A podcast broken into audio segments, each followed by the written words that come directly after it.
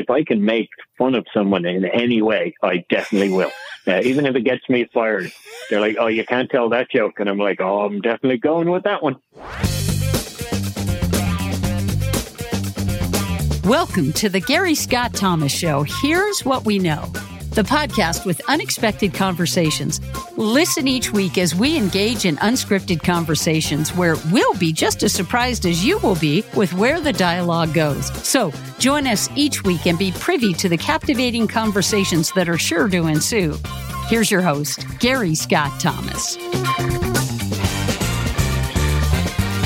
Welcome to the latest edition of Here's What We Know, the podcast of unexpected conversations. And I have no idea what this guy's going to say. And that's why I'm so excited about it. You're going to want to share this uh, podcast and tell everybody about it because right now, literally one of the funniest people I know. And the truth is, is I know a lot of funny people, but nobody beats Dave Nyland. Dave, how are you? Oh, thank you very much. I'm, I'm embracing my new name, Nyland, because uh, I've heard many variations of Nihill before, but that's the new one.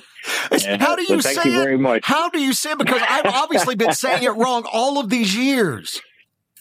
Well, it's funny because it's even debated in my family in Ireland. So anyone with the last name Niall is related to me in one way or another, strangely enough. So it's a bit of an unusual last name. It was originally O'Neill. My dad pronounces it Niall. The rest of his family pronounce it Niall.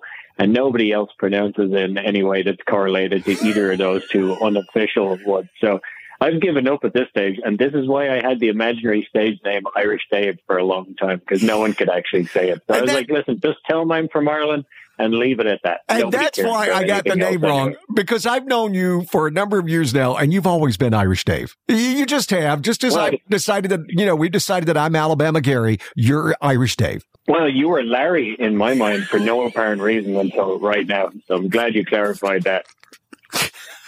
How does a kid from Ireland, were you, were you always the guy? Were you funny in school? Were you always that guy? Or was it just, was it a self-defense mechanism or just, did you just enjoy the thrill of making people smile when they're around you? Uh, it's a good question. I think the whole country is just magically funny, and our country is built on humor, while yours is built on finding out what people do for a living as a conversation starter which freaks us out a little bit. So we don't care about your job. I definitely don't care about your 401k plan or your kids or family that I haven't met yet when I'm getting to know you. And in Ireland, it's, it's always about, it's kind of the icebreaker is just making someone laugh. Even if you're just going through a toll brute. When I was a kid, my dad would try and get a laugh out of the person just sitting there mind-numbingly bored bored watching cars go by and he has like, you know, that 30 second interaction to give him some money and drive on through. And he will go for the laugh every time. And I don't think there's anything unique in that. I literally think it's the whole country. So yeah, I wish it was some claim to fame that I had, but it was pretty much everyone in my class. And it was tough to stand out in my class because they were all funny. And seven out of 30 people were also called David. Uh, which is pretty sad. And, and of course, they were all Irish Dave. Famous for being called Patrick. They were all Irish Dave. So if if I told them that was my geniusly crafted stage name for America that was basically forced upon me anyway, they'd be like, that's a horrendous plan. And I'd have to agree with them because there was seven in a class of 30. So originality is not our strong point. You when know, you think about it, we're the only nation in the world that calls ourselves after a racial slur. Like Paddy, Paddy is a derogative term and we know that and it's still pretty much our most popular name and we're meant to be offended by it if used in a certain context. And it's equally my middle name, my dad's name, and my best friend's name. So it's a bit of a confusing one. Well, you know, I love the fact that you would take a name like Padraig, you know, and, and, we just give up. I mean, it's, you know, there's a famous golfer named Padraig Harrington, and it's like, you know, for the longest time, he was Patrick Harrington for forever. I mean, you know, until he won a couple of tournaments, and then people got around to actually figuring out what the hell his name was. Well, and it was good you didn't rename him Patty Harrington because that's what you did with our patron saint in March every single year. So funny enough, I think my dad used to teach Padraig Harrington at, at one stage, and I love that you're telling me about golf because it's pretty the only thing we're a dominant force in the world about that we know to. I think we had four of the, the world's top ten golfers at one stage. Well, if and you can. That, if you can play golf in that weather, in those conditions, when you come to California to play, it's got to be just like, oh, you call this hard? Yeah, well, that's what I was thinking. Like, get out there in miserable conditions and darkness, in torrential rain, and see can you get that ball in the hole. Now that you've graduated to advanced level, go to Florida. Don't get eaten by an alligator. probably win something. it's, it's, when, when you break it down like that, you're like, we have a bit of an advantage when you think about it. Lush green courses, lots of time to practice because there's not too much else to do and a lot of incentive to come over to the sunshine. What what has been because you bring up the fact that you know it's kind of horrifying for an Irish person to have to do conversation where we talk about you know what do you do, where are you from, what is this about that? Is that what are some of the things about America that we don't see? You know, when you come like this and you've assimilated now, but you had to get used to it. Like when your, your friends or parents or, or, or family come over that you have to go, okay, now get ready because this question or this is going to happen and you're not used for it, ready for it. Yeah, I get ready just by leaving. And I'm like, I'm not going to be here. I don't care about this social interaction. Uh, I think that's my normal strategy. But when I get bullied into it and I have no choice, I think I just make fun of it. I remember recently a girl asked me what I did for a living. And I said, well, you know, like north and south up there where the extremes where it's very cold, like Arctic, Antarctic. And uh, like there's little penguins walking around everywhere. She's like, oh my God, I love penguins. I was like, all right, relax like penguins walking around and it's slippery because it's ice. So sometimes the penguins, they, they fall over and I was like, I stand them back up again. That's my job. Uh, it, it, was so amazing. It was one of the happiest moments of my life when she called her friend and she's like, Oh my God, Becky, you're not going to believe what this Irish guy does for a living. He's like a penguin stander upper. And I was like, that's the true beauty of America. You can be whatever you want to be, even if it's imaginary. How hard is it? I've been meaning to ask this forever. How hard is it for comedians to date? Did they expect you to be hilarious all the time? Do you, are you hilarious all the time? You know, how does one fight if one's comp, what one's whole persona is, I'm going to look for the laugh no matter where it's at?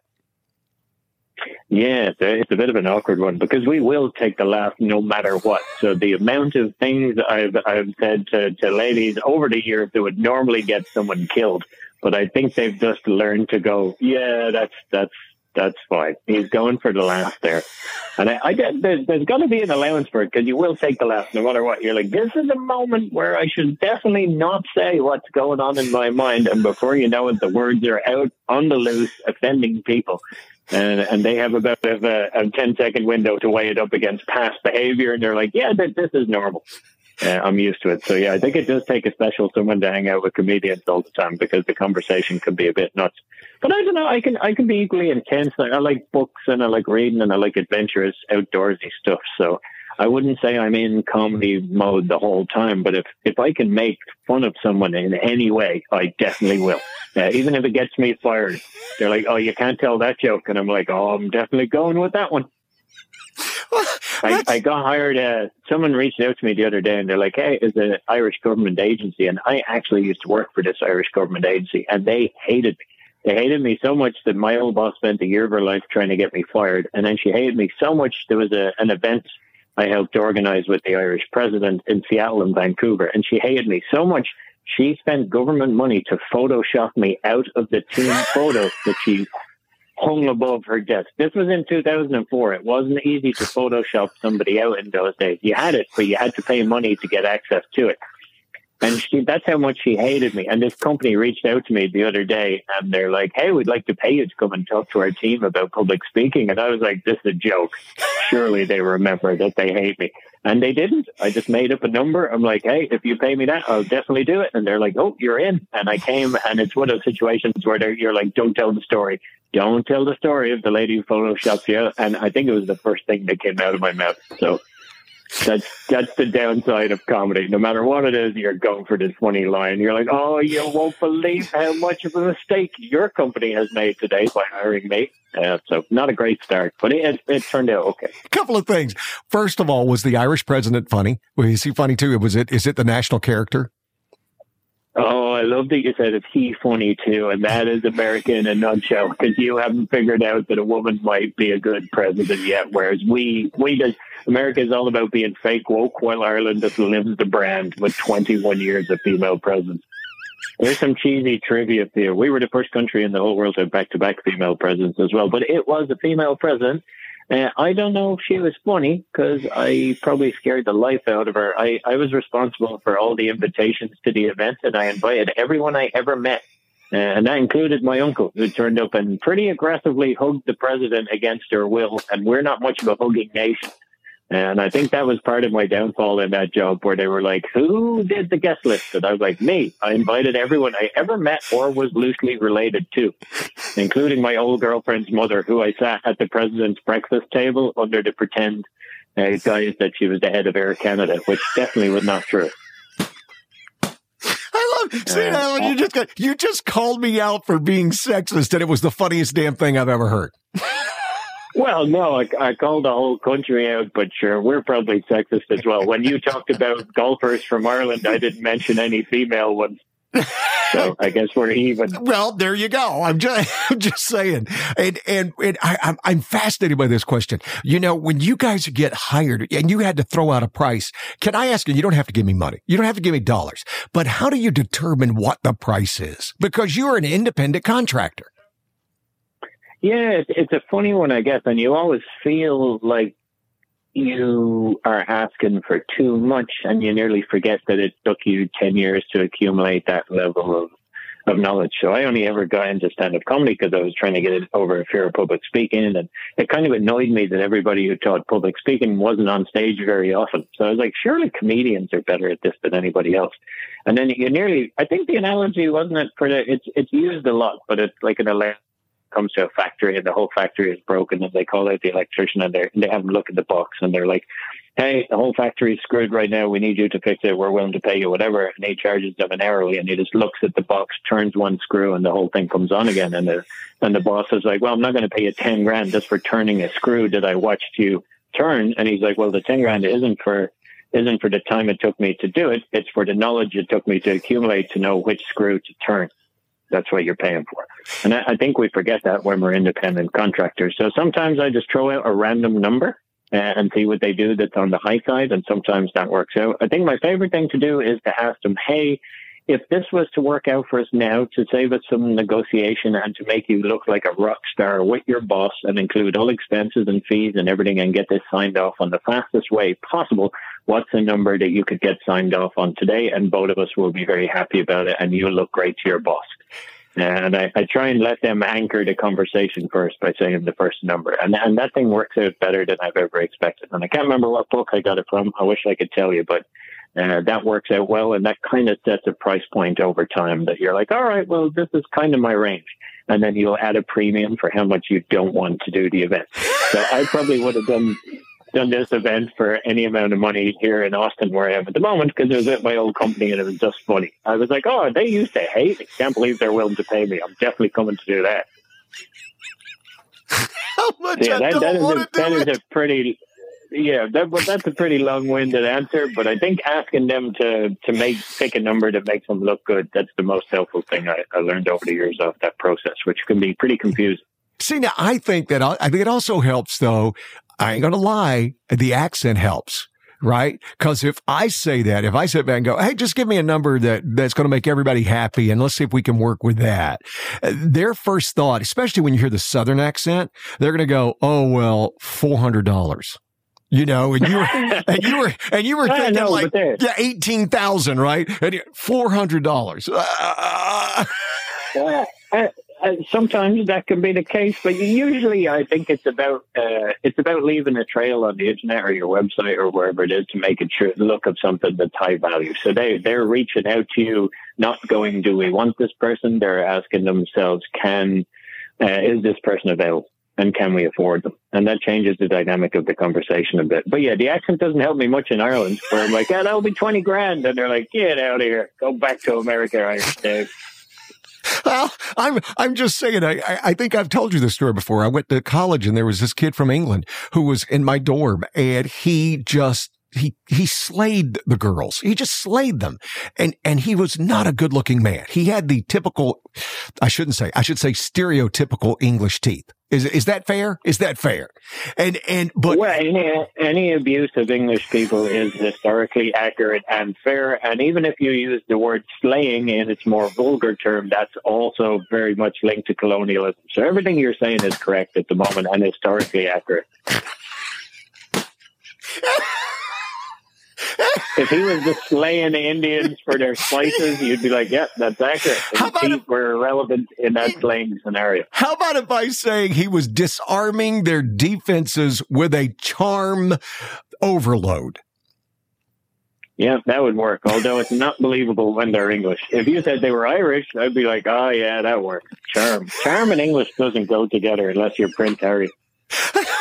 I'm I'm just saying with with the girls that I grew up, I went to college in Alabama, right? And they, so they heard my accents, just like me, you being in in Ireland. They're not going to be impressed with the accent. But all of a sudden, he goes, "Oh, Exactly. oh, oh, Mary, it's so nice to see you." And that sounds a heck of a lot better than me going, "Hey, Mary, what's up?"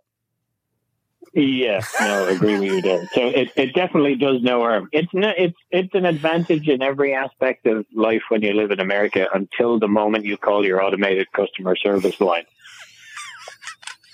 Then you're in a world of trouble because it's just me screaming at a phone. I tried to write a book once using Dragon Dictate, and that just sounded like me abusing software.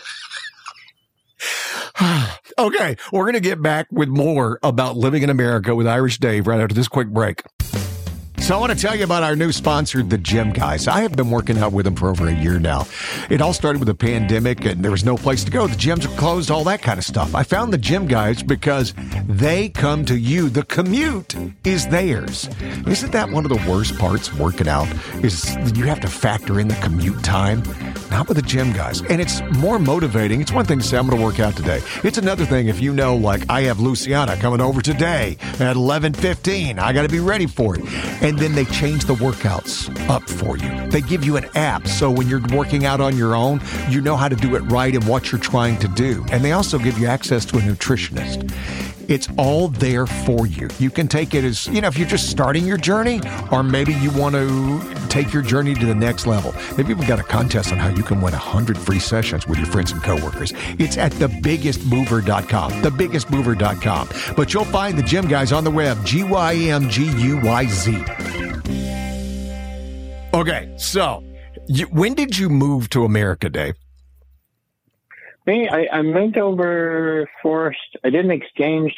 Oh no, I didn't. I uh, did a student visa with the intention to come to Boston. And when we got there, they're like, "You're never going to get a house for seven students for the summer in Boston. You need to go to the intellectual hotspot that is Hampton Beach, New Hampshire. Uh, up there, you can live free or die." And we said, "Well." That sounds that sounds pretty appealing to seven Irish people who are planning to drink excessive amounts for the summer and go completely nuts. And it, it turns out that statement was complete false advertising. I think I was a, I might have been pulled by the cops for an open container violation within about forty five minutes to get to Hampton Beach, New Hampshire, with their live free or die. Um, but that was that was my first move to New Hampshire, and I said, right, this is great. I don't plan on living here again. And then I came back with a better plan. So I went home, finished my degree because I didn't want to end up uh, in Seabrook, which was a town that I worked for while just outside New Hampshire, which was pretty beautiful and pretty scary all at the same time. I worked on a whale whale watching boat. I have no idea how I got that job. I'm like, what do you know about whales, Irish guy? And I was like, absolutely nothing. Diddly, zero. I will happily be in charge of these trips for you. Uh, so uh, some some people got some very inaccurate mammal orientated information over that summer from a mildly intoxicated Irish person doing his best to live free or die and make it back to Ireland afterwards. But would- that's when I first got here, and then I got the job with the Irish government, and that's when I came back over, and they they got me a diplomatic visa, which was a, a horrendous mistake for them. I enjoyed it quite a lot. Uh, and then uh, that was my. I didn't want to go home after that for a while. I got used to living around the Bay Area and bouncing around America. So yeah, that was back in the student exchange was in like 2000, I think, and I came over with the Irish government in 2004. I would pay money right now to hear you do a whale watching tour after a couple of pops. I would. That would be the best pop. That'd be possibly the best day I've had in decades. It was it was the most confusing place I ever worked. Also, because not only was I mildly intoxicated, I worked in a nightclub until 3 a.m. The whale watching boat left usually at 6 or 7 a.m. in the morning, and everybody who else who worked on the boat, including the captain and the priest, for some reason who narrated to him, were gay as Christmas. And I didn't think priests could be gay until that moment. And I was like, well, this town is so confusing. on so many levels. There's definitely a lot of people here that are inbreeding. Uh, the whales are a distraction from whatever weird insanity that's going on in their existence. And I'm somehow part of this excursion on a daily basis. But yeah, it, it, really got me. I was always into the marine stuff, so I I, I was going to leave America and go study marine biology in Australia, and I think they rejected me in the University of Queensland based on something. I think I was missing some science based subject. And then I, but some stroke of lunacy, I bought a one way ticket to Latin America, ended up on in Honduras, and I got a job on a whale shark research boat.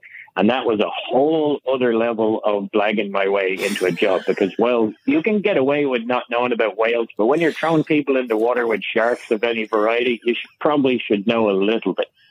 And I, I was not good. The, the technique, you would have paid to see that one. You might not have appreciated because the technique for finding whale sharks, unless you have a spotter plane, is usually just to find a large shallow a shadow in the water and throw everyone in on top of it. So like day number one, I found a large shadow. I'm like, I'm doing really well. This lad who was seven beers in at this moment, a German guy in a pair of speedos, because it takes a while to find them, and my boss was trying to make money at the same time. So he was happily selling beer to anyone who wanted to drink it. This German guy was stereotypically behaving like you would expect in this moment. He was wasted, couldn't wait to get down to his speedos, jumped in the water, swam in the wrong direction, and then looked up at me. He's like, "This is a tiger shark," and I was like, "Oh, am I in trouble?" And I threw the whole boat in on top of a tiger shark, and thankfully nobody got eaten in that incident. But yeah, I, when you say you'd pay to see it, I'm not sure if you'd really want to be part of that. There is a risk element that you're not factoring in. Yeah, tiger sharks, meat eaters, whale sharks, krill eaters. I'm good with whale sharks. I mean, I'm okay with that. You might fall in, but they're not going to eat you. You can swim your way back out. They're not going to eat you, but they do have two penises the size from your elbow to your fist. So if you swim in the wrong direction, anything could be happening there. There's your interesting fact for today about whale sharks. Look, who knew when you tuned into the podcast, you had no idea that you were going to walk away with half the study of ichthyology right there. I mean, you, you're halfway to your ichthyology degree. I don't even know what that word is, but I like the sound of it. And it sounds like something that an online university in America could happily sell to 20,000 people without even blinking an eye. Well, it's before, it's before we decided to call it marine biology. The study of fish and fish, uh, uh those creatures was ichthyology. Ah, I did not know that. Look at this. Look at the facts that are just dripping out of this podcast so far. This is a true learning experience that is disappointed in all humor elements so far from my behalf and just replaced it with trivia. what what was your what was your experience with American food when you were trying to live free or die in New Hampshire? It was interesting because I spent most of my time trying to find something without peanut butter on it. You have taken it as a national pastime to cover and just ruin fine products of the world like chocolate that have no business being combined with peanut butter. Just stop putting peanut butter on everything. Uh, it, that was the biggest challenge. I was like, God, for God's sake, stop ruining breakfast cereal. Like, oh, and then you see Lucky Charms and you're like, oh, this country's scared. Then you, it's it's an interesting one for food, but I mean, you you have so many options there. But yeah, I, I, was twice the size by the time I went home. I was like, America is making me a bigger unit considerably by the minute, and I need to need to avoid peanut butter because it's not a protein. No matter how much you've been lying to people, that does not make you more muscular. I know you like to believe it. It's the same. It's the same imaginary facts you have with sweet potatoes we know about potatoes in Ireland. Sweet potatoes are going to make you fat. They're not healthy. They're still potatoes. Take it from a potato expert. I, I'm hoping my wife listens to this podcast because she makes our kids when we go out to eat dinner. And if they have hamburgers, she makes them order the sweet potato fries because they're healthier. I do the same thing. Americans lied to me. I'm getting fatter every week, and I blame it on excessive consumption of sweet potato fries under the assumption that they're somehow magically healthy, even though they came with a burger that, thank God, was not covered in peanut butter. God, I love peanut butter. Oh, God, I love peanut butter oh, because it's a protein, just like protein chips and protein popcorn and all the other fictional products that Americans have written the word protein in front of and feel good about themselves. I don't know why we're obese in this country because you're putting the word protein in front of stuff that makes you fat. Now you you say that is from Ireland. I was watching this Irish cooking show one time True story. That does not that does not exist. The guy starts off, he gets his his iron skillet, you know, to the point where it's starting to turn red, right? Because it's so hot. And then he takes it had to be a half pound of butter and throws it in the thing and it evaporates, you know, very, you know, not evaporates, but it liquefies. And then he starts cooking. It's like, well, we can't do anything until we throw in the half pound pound of butter. And then, then we'll start cooking whatever we're going to do. Well, and, and there you hit the nail on the head. That therein lies the exact reason why there are no Irish restaurants around the world. We'll give you our pubs all day, every day. But if I say I open this great Irish restaurant, do you know who's coming? Nobody, not even my own family. That's that's going to be a statistic real fast. I I can't say I've ever been to an Irish restaurant. it does it doesn't exist. I got drunk once, and by mistake, in a moment of misguided patriot action, I climbed up on what I thought was an Irish restaurant and stole the flag, and I woke up wrapped in an Italian flag the next day. Uh, someone laughed at me and said, "There's no such thing as an Irish restaurant," and that was the moment I realized that is completely accurate. the lasagna wasn't a clue. the, the, spaghetti. I didn't go in. I, I was in the middle of stealing it without permission. So I, I, was not fussy at that moment, and I was in. I was succumbing to all stereotypes. I was drunk enough not to be able to see lasagna, even if you hit me with it. Oh my gosh. You know, I, I don't have a lot of time with you because you're so busy. So I want everybody to know that because they're going to wonder, you know, why. But I mean, can I ask you how many, how many dates do you work a year? How many, how many shows are you putting on? And that includes your speaking engagements. Yeah, uh, well, thanks for making it sound like I'm busy. I'm not really. I just happen to be today. Normally, I'm just sitting around pretending I'm doing stuff. Um, but yeah, I don't, the speaking engagements I try and shy away from because it's just simply not as fun as doing comedy unless it's a really cool event. Um, and then, you know, if someone says, come to our yurt on the top of a mountain in Utah for no apparent reason and we'll pay you handsomely and then you're going snowboarding, I'm all into those kind of ones. Um, without question. But yeah, the, the comedy, we get very busy in March when everybody cares about Irish people for one month. And then after the year, it, it's not quite as hectic. We go for one month. America goes mad looking for Irish people. Like, Where are they? We know we're here. Do we know any? Anyone has a radio show or a comedy club, nightclub, anything like need someone Irish, loosely Irish. We'll take fourth generation with a German accent and clearly someone who's a Mexican in a very confusing hodgepodge of loosely Irish relations. But I'm, I'm probably not as busy as you think. But I, I, did like 22 cities, I think, in March. So I was, I was definitely getting more busy. I blame social media for that. I had to I had a terrible plan of posting videos on there, and then people started watching them and writing to me. And now I didn't know that you don't write back. So I, I wrote back to absolutely everybody up to when I got past like 200,000 followers, I think, on Instagram. Up to that moment, I wrote back to, I was treating it like letters. I'm like, oh, well, they took the trouble to write this. They're clearly insane, but I, I better write back. I don't want to leave them hanging. They can see I read it. So I did that, and people kept turning up to the shows, and they're like, "Well, you wrote back to me." I'm like, "Well, that's what I meant to do. Isn't isn't that how it works?" And they're like, "Well, not usually." And so now I've stopped. So I'm not as busy as I was. But for COVID, by God, was I busy writing to dogs and strangers and people who are sometimes turned out to be completely lovely uh, on the internet there. So that will keep you busy. If you write back to every lunatic who writes to you on the internet, that is a full time job in itself that does not pay. So don't go, anyone listening looking for career advice, I strongly advise against taking that road. Unless you get hired by a big time celebrity like Irish Dave uh, uh, to write back on his behalf. There's, there's a business there. Did you know that? Yeah, but what a crappy thing that is. Like, the amount of people that do that in the world, I'm like, just what's the point? Why would you be pretending to be someone that's just yeah, I know they do it. People do it to me. I'm writing to my friend, and some imaginary assistant in Pakistan writes back, and I'm like, there, I'm dyslexic, and I'm like, I still can. That is not English. There's no way those words go together. How much cocaine is this celebrity doing that I'm trying to write at the moment? That they're writing to me in some form of Pakistani dialect of English that I am not familiar with but yeah, just, I, I can't bring myself to do that. I'd rather just say nothing as opposed to hire someone to do it. You might as well do it yourself. Like it's interesting. The opportunities it can it can throw up or bonkers or some of the comments. I was making fun of cycling one day, and some guy wrote in the comments, "You made fun of my whole. You made me question my whole existence."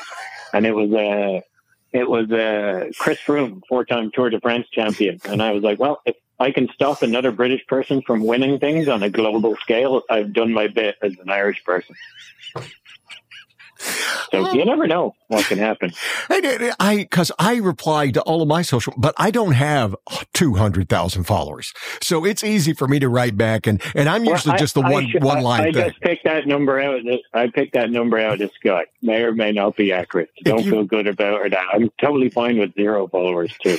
If you haven't seen his videos, you have to look them up because you. I know you will after listening to this podcast. You will because this is just a little small taste. And when he says he's not busy, he has just lied to you in your to your face in a wonderfully charming accent because I've been trying to arrange this conversation forever. And he's oh, I'm catching a plane, Gary. I've got to be here, Gary. I got to do that, Gary. And you know, I have always told you you're invited on my show, and it doesn't happen. You can come on July 4th. You can come on September 14th, October 12th. It doesn't matter. No, thanks a million. Yeah, it's great. We feel very special when we're not just for March. You know, it's like it's like when you adopt a puppy at Christmas and then nobody wants him in January. That's what Irish people feel like in media circles in America. They're like, it's April. What are we doing? They're like, nothing. See you again next March. Not here, buddy. Not here. And and I do. Can I can I just drop this little tidbit? You're getting ready to go because you're doing something with the, the, the person who helped create the Joe Rogan podcast. Is that okay for me to say? I mean, that's big time, right? Yeah, I mean, he's very nice, and they they run like a kind of secret lineup show in a place called the Vulcan in, in Austin, Texas, whereas whereas pretty much you'll find Joe Rogan doing comedy nearly every Monday and Tuesday. But yeah, it can be it can be a very fun show. Wow, nice are you gonna uh, get, Brian Redban, cool show. You're gonna go on the Rogan podcast? Is that gonna happen? I doubt it uh, because they have no clue who I am in history, and I'm not media savvy enough to know which weed to smoke while lowering the stock price of a company, which I don't have. So I don't think I'd have anything of interest to anybody. But if the invitation's there, I will turn up and do whatever they want me to do. just give me a shout out. You don't have to say my whole name. You just say, "Hey, Gear." Right, say, "Hey, Alabama Gear." That's it. Yeah. That's all you got to do. I made it I'm, look. I'm going to do it in a charming English accent just to make sure you get flashback. Dave Nihill. Irish Dave, thank you, my friend. Uh, you were better. You know, sometimes you sit back and go, "I hope this guy's as good as I hope he is," and then there you comes along, and I, I, I'm my throat hurts because I've laughed so much these last thirty minutes. Well, it's not hard to make you laugh at first. You you arrive already laughing. You're like the dream audience in comedy, and I don't think I've said anything that makes even mild logical sense so far, or any entertainment value. So I'm I'm, I'm ecstatic for the enthusiasm that you're throwing me unnecessarily, and I will happily accept it. Listen, hey, I can't wait to share the whale shark story, the whale tours in Live Free or Die, New Hampshire okay. Free or Die, New Hampshire. I, I, that place screwed with me for years. Like they, I didn't know people made cakes out of here that were not just chocolate. I went to a party. I love chocolate. They're like, "Do you want some chocolate cake?" I'm like, "Hell yeah, I do." Never heard of weed chocolate cake. I woke up like a day later. They'd arrested every single person in my house except me. I was like, why didn't I get arrested? They all have these cool arrest sheets from New Hampshire, live free or die. And they're, they're all proud of them. Uh, where's mine? They're like, they tried to move you, but nobody could get you off the couch. We literally had a party around you last night. Cop showed up. You didn't wake for any of that, even though you were in the middle of the party. And they tried to pick you up to check, and you realized they couldn't move you and left you there to sleep off your special chocolate. And so it was, it pretty funny. Finally, I did end up getting a, a, misdemeanor thing for being drunk in my own house. It was a bit strange. The cops came knocking at the door. We had a security guy who lived next to us called uh, Tony Dove, which in Gaelic Irish means Black Tony. It technically means Blue Tony in Irish. So I think we were ahead of the curve on being correct with naming terminologies. But we switched the letters on our door for his door. So he called the cops on himself for noise. And we we just sat there laughing, waiting for the cops to show up for ages while they were searching his own home. It was a very enjoyable moment. And then they figured out, of course, we had done it, came knocking at the door, and Americans made me drink alcohol through a funnel, which I did not know was a pastime in your country. And I, of course, they challenged me, so I had to try and win, right? The pride of the nation is at stake here. I had 12 natty ice beers through a funnel. Yeah. And it, yeah, that is that is not good. And I was holding this struggle when the cop came knocking the door, and he's like, "Have the police open the door." I'm like, "I've seen cops; they need a warrant." And he did he did not watch cops because he just kicked in the door. He's like, "Where's the guy in the gray shirt with the funnel?" And I was definitely that guy. And so I I finally got my sheet, and uh, ironically, my mother thought it was so funny because all the facts on this arrest sheet were wrong. That she took out a wedding photo with my dad and proudly hung it on the wall at home, which will show you the true love that she has for my dad. Uh, and, and that was my New Hampshire living free or die. But yeah, there, there wasn't much living free or die going on there. Can we do this again? I'm going to publicly ask you right here and put you on the spot. Can we do this again? Oh, anytime. I have no one else to speak to. So, I mean, if you're calling, I, no one calls phones these days. So if you just ring me and you're like, hey, I'm recording this conversation, work away. I'm only happy to talk to anyone. Keep getting text messages with emojis, and I'm dyslexic, so I'm like, oh, not another text message. It's going to take me four hours to reply to. They're going to think I really did hire that person in Pakistan, and I'll be in all sorts of trouble. Thank you, my friend. No, thank you very much. Always a pleasure speaking to you. Cheers for having me. Thanks for joining us this week. If you love this episode, please subscribe, download a few more episodes, and please leave a review. Reviews really help us get this out to more people like you. Also, we'd love to hear what your favorite part was. Be sure to join us on social media to engage in even more unexpected conversations. Until next time.